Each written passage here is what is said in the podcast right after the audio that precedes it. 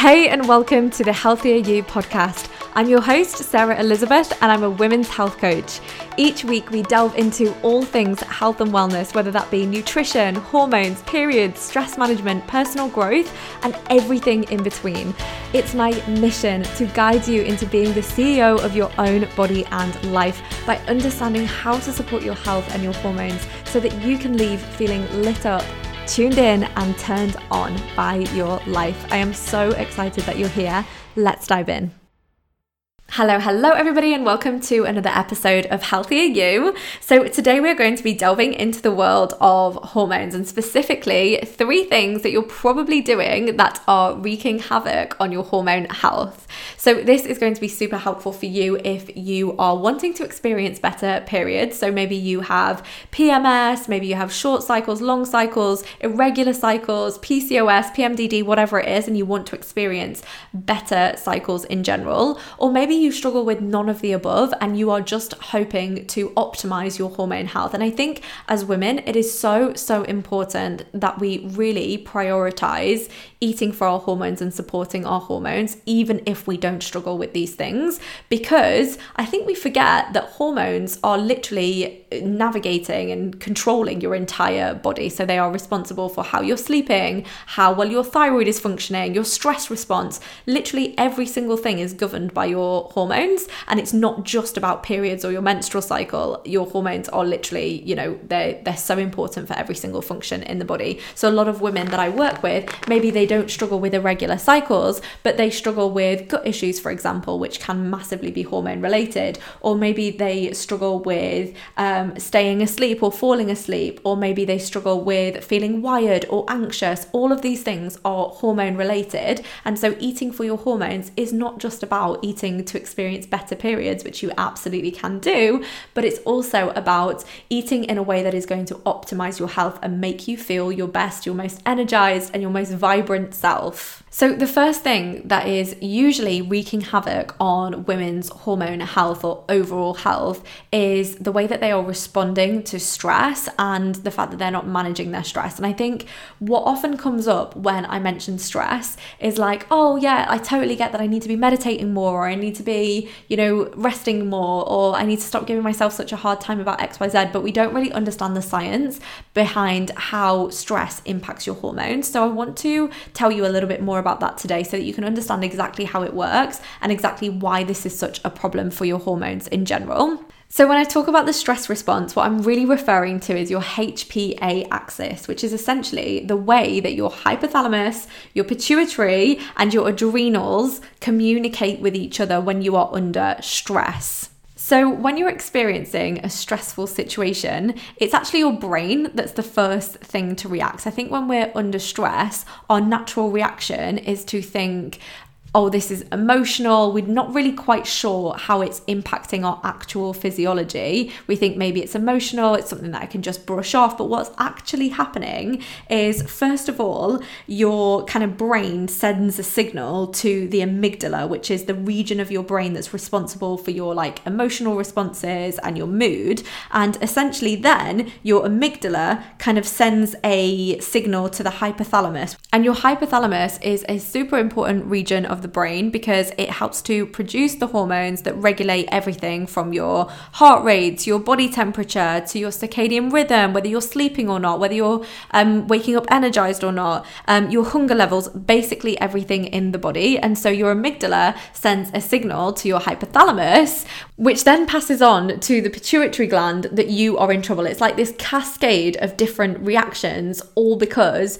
a stressful situation has come up. So then the pituitary gland signals to the adrenals that they need to start pumping out cortisol and adrenaline because it thinks that you're in danger. And so your cortisol and adrenaline are essentially those get up and run hormones that are going to help you to get out of the emergency situation that you are in. So you can see how this kind of roller coaster of different things are happening every time you experience a stress response.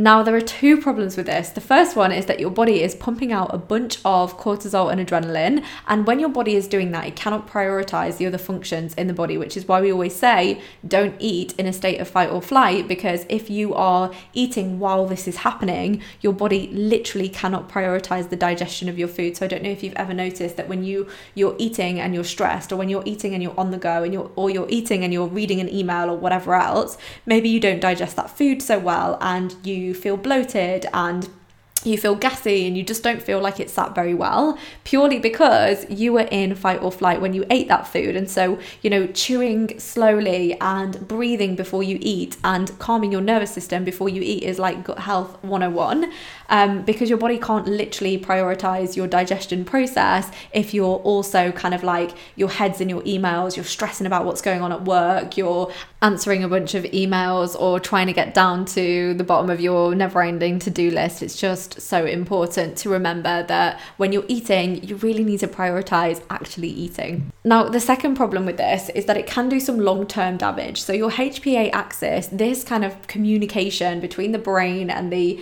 um, adrenals, is really designed for emergency situations only. This is why it was designed. It was designed for the times when you're crossing a busy road where your life is in danger or when you're in a stressful situation. But because literally most of the women that I work with are in a situation where their HPA axis is clearly just working all the time and it's always on overdrive, it's not designed to work in that way. And therefore, we start to experience more chronic symptoms like hormonal imbalances. So, here are some of the symptoms of HPA axis dysfunction, which is also kind of termed adrenal fatigue. Now, obviously, your adrenals physiologically can't be fatigued, um, but it's just kind of the turn of phrase that people tend to use. Um, and here are some of the symptoms just so that you can start to identify like is this something that I'm struggling with? And again it goes back to what I was saying at the start of the podcast which is you know it might not be that you struggle with PMS or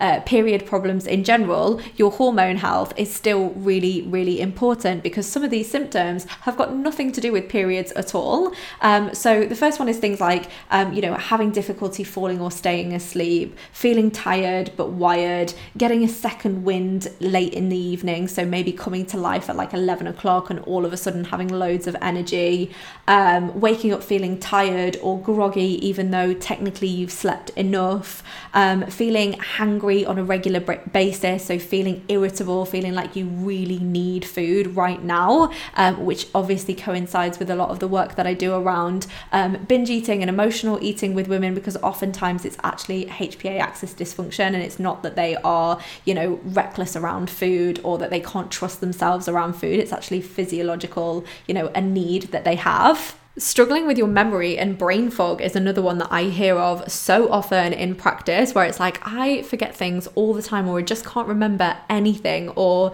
I feel like it takes me ages to put a sentence together. Um, that is also a sign of HPA dysfunction. Um, then, you know, depression, anxiety. There are so many women that I work with that genuinely believe that they are anxious people, but then it just turns out, especially when we do the hair mineral testing, and we can see that their body is like completely depleted of minerals, and they have clearly just been in a stress response for a very long period of time. Maybe it's not part of your personality. Maybe you are just under so much stress that you need to replenish the nutrient stores before you can expect yourself to remember stuff, right? So, another one is if you're irritable or you lose your temper quite easily, or you'd class yourself as someone who's got quite a short fuse, that's also a sign that you are under so much stress that you literally are just at your at the end of your tether all the time. And then lastly, we have things like um, you know doing some form of strenuous movement, but then it really, really impacting you and you really struggle struggling to recover, or maybe you're really struggling with body aches afterwards, and it just takes you a while to get back into the swing of things after doing movement as well. So if you are listening to this and you're like, oh my God, I literally have all of those, then it could be that you are in a stress response, right? And you have been in a stress response for a really long period of time. So now when we go back to this idea of knowing how important it is to take care of your hormone health and that not just being about your cycle, that not just being about experiencing better periods, it also means being more productive at work. It also means sleeping better, feeling like you've got more patience with the people in your life and your relationships, feeling less anxious. This is what optimal hormone health is all about. And the reason that this is number 1 on the list is because this is something I see quite commonly where women are kind of just passing off these symptoms as if, oh, well, this is just my personality, or this is just me, or it's just a phase of life that I'm going through. But if you're in a situation where you're literally depleting yourself of nutrients through being under so much stress you're eventually going to burn out and it leads to problems in every single area of your life. So it's really, really important to establish like, is this something that I'm struggling with? And how do I start to put this back into balance? And another thing that's really important to mention here is the fact that, you know, if you are doing all of the mindset work, right, you're doing all of the yoga, all of the meditation, you're doing all of the, you know, reframing your beliefs around who you are and what you can accomplish and all of those things, and you're still exhausted, it is so worth checking to see if you have any vitamin or mineral deficiencies because I know so many women who are absolute powerhouses who are doing so well in their businesses who have you know their mindset is on point they are so self-aware they are so good at setting boundaries they're so good at doing all of the mindset stuff. But then when we do their hair mineral testing it turns out that they're actually completely depleted and devoid of nutrients and therefore it doesn't matter how much mindset work they're doing they're still in a position where they are feeling stressed out and feeling overwhelmed and experiencing all of these symptoms because they're not replenishing the nutrients. So that's the first one. Now, the second one is that you're still not optimizing your breakfast time. Now, for optimal hormone health, you ideally want to be starting your day with a really high protein breakfast. And I am still seeing it all the time where women are starting their days with cereal for breakfast, or they're starting their days with no breakfast, or even worse, coffee for breakfast. And so, not only are they not having that high protein meal, and I guess it's important to have that high protein meal. Let me go into a bit of detail around that so that you know why that's important. Essentially, that's going to stabilize your blood sugar for the rest of the day, right? A lot of the women that I speak to or that I work with, um, they're struggling with those 3 p.m. afternoon slumps and they struggle with their energy, they get cravings. And so, you know, maybe they start off the day and they're being quite restrictive. Maybe they only have a coffee, they don't really feel like eating much. But then later on in the day, they get all of these cravings and they end up really reactively eating a lot of different foods. And studies show that when you front load your nutrition onto the beginning part of your day, you make better choices with your food for the rest of the day. That is now scientifically proven, which I'm really excited about because this is something that I've been talking to women about for so long now around really setting your day up with the right nourishment. I think because a lot of us have come from that kind of like diet culture background where it's like try and eat as little as possible all day long, you think that you're getting a head start by not eating much for breakfast. But in reality, what's happening is when you're not eating much for breakfast or you're just basically eating a bowl of sugar, which is what cereal is, unfortunately, with no protein in it, no nutrients, then what happens is for the rest of the day, you're on a slump, you're on a blood sugar roller coaster. And so this means that you're experiencing cravings, energy crashes, you're feeling irritable and hungry for the rest of the day. And so the way that you start your day really, really does set you up for a really good, energizing day. Now, some of the women that I work with and some of the women that I speak to will often say to me that they just don't have an appetite first thing in the morning, that they're not hungry at all first thing in the morning, and it makes them feel sick to eat first thing. And for me, this is a little bit of a red flag because it kind of says to me that you're living on cortisol, especially at the beginning part of your day. And if you think about what you're doing at the start of your day, the chances are it's quite a stressful time of your day, right? So if you're a mom, you're probably packing up the kids, getting them ready to go to school, and then trying to get off to work work, or if you work, you're trying to organize yourself, trying to get yourself together um, for your uh, for your day or whatever else. Usually, the morning is quite a stressful time. So imagine if you are just running your whole morning on stress and adrenaline and not actually living on fuel, right? And not running your morning from genuine fuel and nourishment. And so this is why it's a little bit of a red flag to me when people are like, "Oh, I'm not really hungry in the morning." It's like, what are you using for fuel? Is it cortisol? Is it adrenaline? And if that is you and you also struggle with the symptoms that we mentioned before, you will feel so much better if you even try to just incorporate a little bit of food first thing in the morning and just start really slow. Maybe for you, this is like having some Greek yogurt with some berries or whatever it is, something really, really small to start with. And eventually, your body will learn that it's going to get nourishment first thing in the morning, and you will notice a massive difference in your energy levels and your cravings throughout the day. Like, it's honestly the best hack in the world to just start with a really nourishing plate full of food. My the beginning part of my day is literally like four eggs, um, rocket, pomegranate seeds, cucumber. Like I go all out for breakfast, and I just feel so well nourished for the rest of the day. And I, you know, my blood sugar levels remain stable. I remain able to handle stressors and deal with situations that are reactive because I've got the fuel in the tank to do that. And I think a lot of women um, really struggle with fueling themselves first thing because they're like, oh, I'm just saving it for later. I'm saving it for later. Um, but actually, you'll eat way more later if you don't eat now.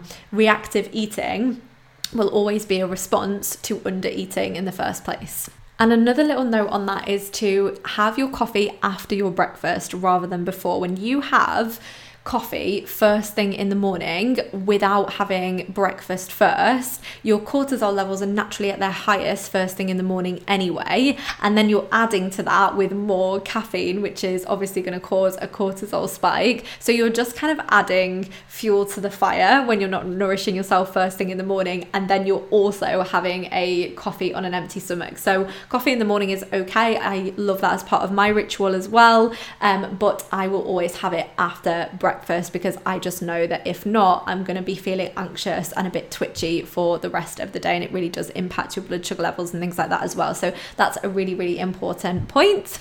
And lastly, you're not addressing your gut health. This is something that I see so commonly, and it's a really easy thing to do. If you struggle with your hormones, you naturally think that it's a cycle problem. So then you go down the route of hormone healing, lifestyle, diet change, all of those things, but you're not addressing maybe there is a imbalance in the gut or maybe there's some disruption in the gut. And the gut is really really important for hormone balance because the way that you excrete excess hormone is by going to the toilet. And so if you're not um, going to the toilet, maybe you struggle with chronic constipation or maybe you have really really loose stools and so then you've got to ask yourself the question, are you even absorbing the nutrients from your food?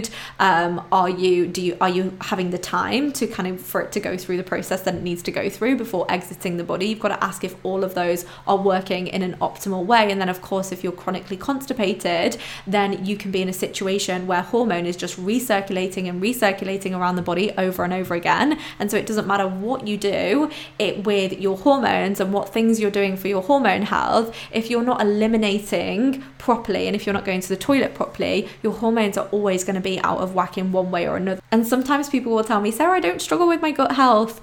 I am absolutely fine. I go to the toilet regularly. I don't struggle with bloating. But actually, a lot of gut health symptoms aren't related to the gut, right? So maybe they struggle with acne or psoriasis or eczema or any sort of skin conditions can be gut related, UTIs. There are so many different symptoms, again, similarly to hormones, where it is down to the gut, but we just aren't seeing like the physical, you know, the bloating, things things like that as well. So, gut health and working on your gut health is really, really important. And one of the things that I'm absolutely loving doing for my clients at the moment is looking at their stool testing. So, it's something that I've added to my practice where we literally send off their stool sample and it will come back and it will tell us exactly, you know, what the bacteria in their stomach is doing. Do they have dysbiosis? What bacterias are there not enough of, what bacterias are overpopulating um, the gut and causing an imbalance. It is so, so interesting. And what I often find is that my clients are taking like generic um, probiotics and things like that, and it's actually making their symptoms worse. And it's because it's the complete wrong probiotic or the wrong kind of um, intervention for their specific gut and what they're struggling with. So it's just something to add on to that. And I think gut health needs to be a really big part of the conversation when we talk about hormones because it plays such a huge role it is so, so important, especially if you feel like you struggle with nutrient deficiencies, but you're eating all of the right foods. It's like, are you absorbing the food though? Um, and so there's so many different things that we need to kind of consider when it comes to looking at your hormones, which is why it's so, so helpful to hire a practitioner to do the testing. The HTMA testing is as standard with my one on one coaching, um, which is amazing because it gives us a real insight into your body's stress response. Are you completely depleted at the moment, or do you have enough energy? Like, where are you at in terms of the way that your body is responding to stress, how are you functioning, how are all of the um, processes in the body um, working at the moment, are they exhausted or are you doing okay? Um, and then, of course, there's the option to add on other testing, such as like the gut health testing, if you are struggling with your gut health and you want to know exactly what's going on because the generic advice just isn't helping you and you want to find out a little bit more about why you're experiencing the symptoms that you're experiencing. So, I hope that you have found this helpful. Definitely let me me know once you have given this a listen. Let me know what your biggest takeaways were. Do give this a screenshot and share it on your Instagram. Um, and don't forget to tag me in it when you do that as well so I can pop over and say hi and thank you. And I will look forward to catching up with you soon.